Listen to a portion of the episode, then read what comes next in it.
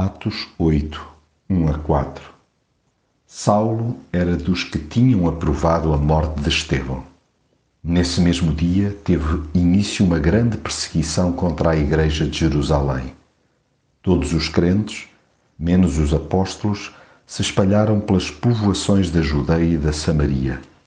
Entretanto, alguns homens piedosos enterraram Estevão e choraram muito por ele.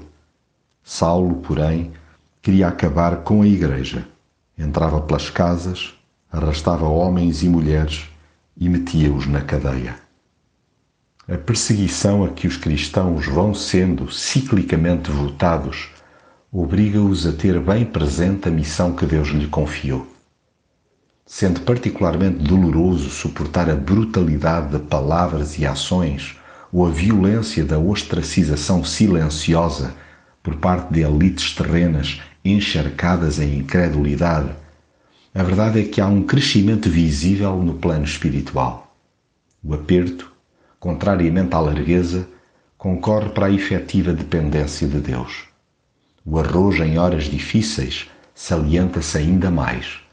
A solidariedade entre os que trilham o caminho estreito aprofunda-se. As lágrimas são partilhadas e simultaneamente enxutas com uma esperança comum. As agressões, porque sofridas e sentidas por igual, acabam por ser entendidas e até melhor digeridas. A intimidade com Deus fortalece. O amor ao próximo torna-se galopante. Recorde-se, sobretudo, na adversidade, que o que à partida podia ser interpretado como uma catástrofe gerou um movimento imparável e a construção de algo grandioso. Os que foram dispersos iam por toda a parte, anunciando a palavra.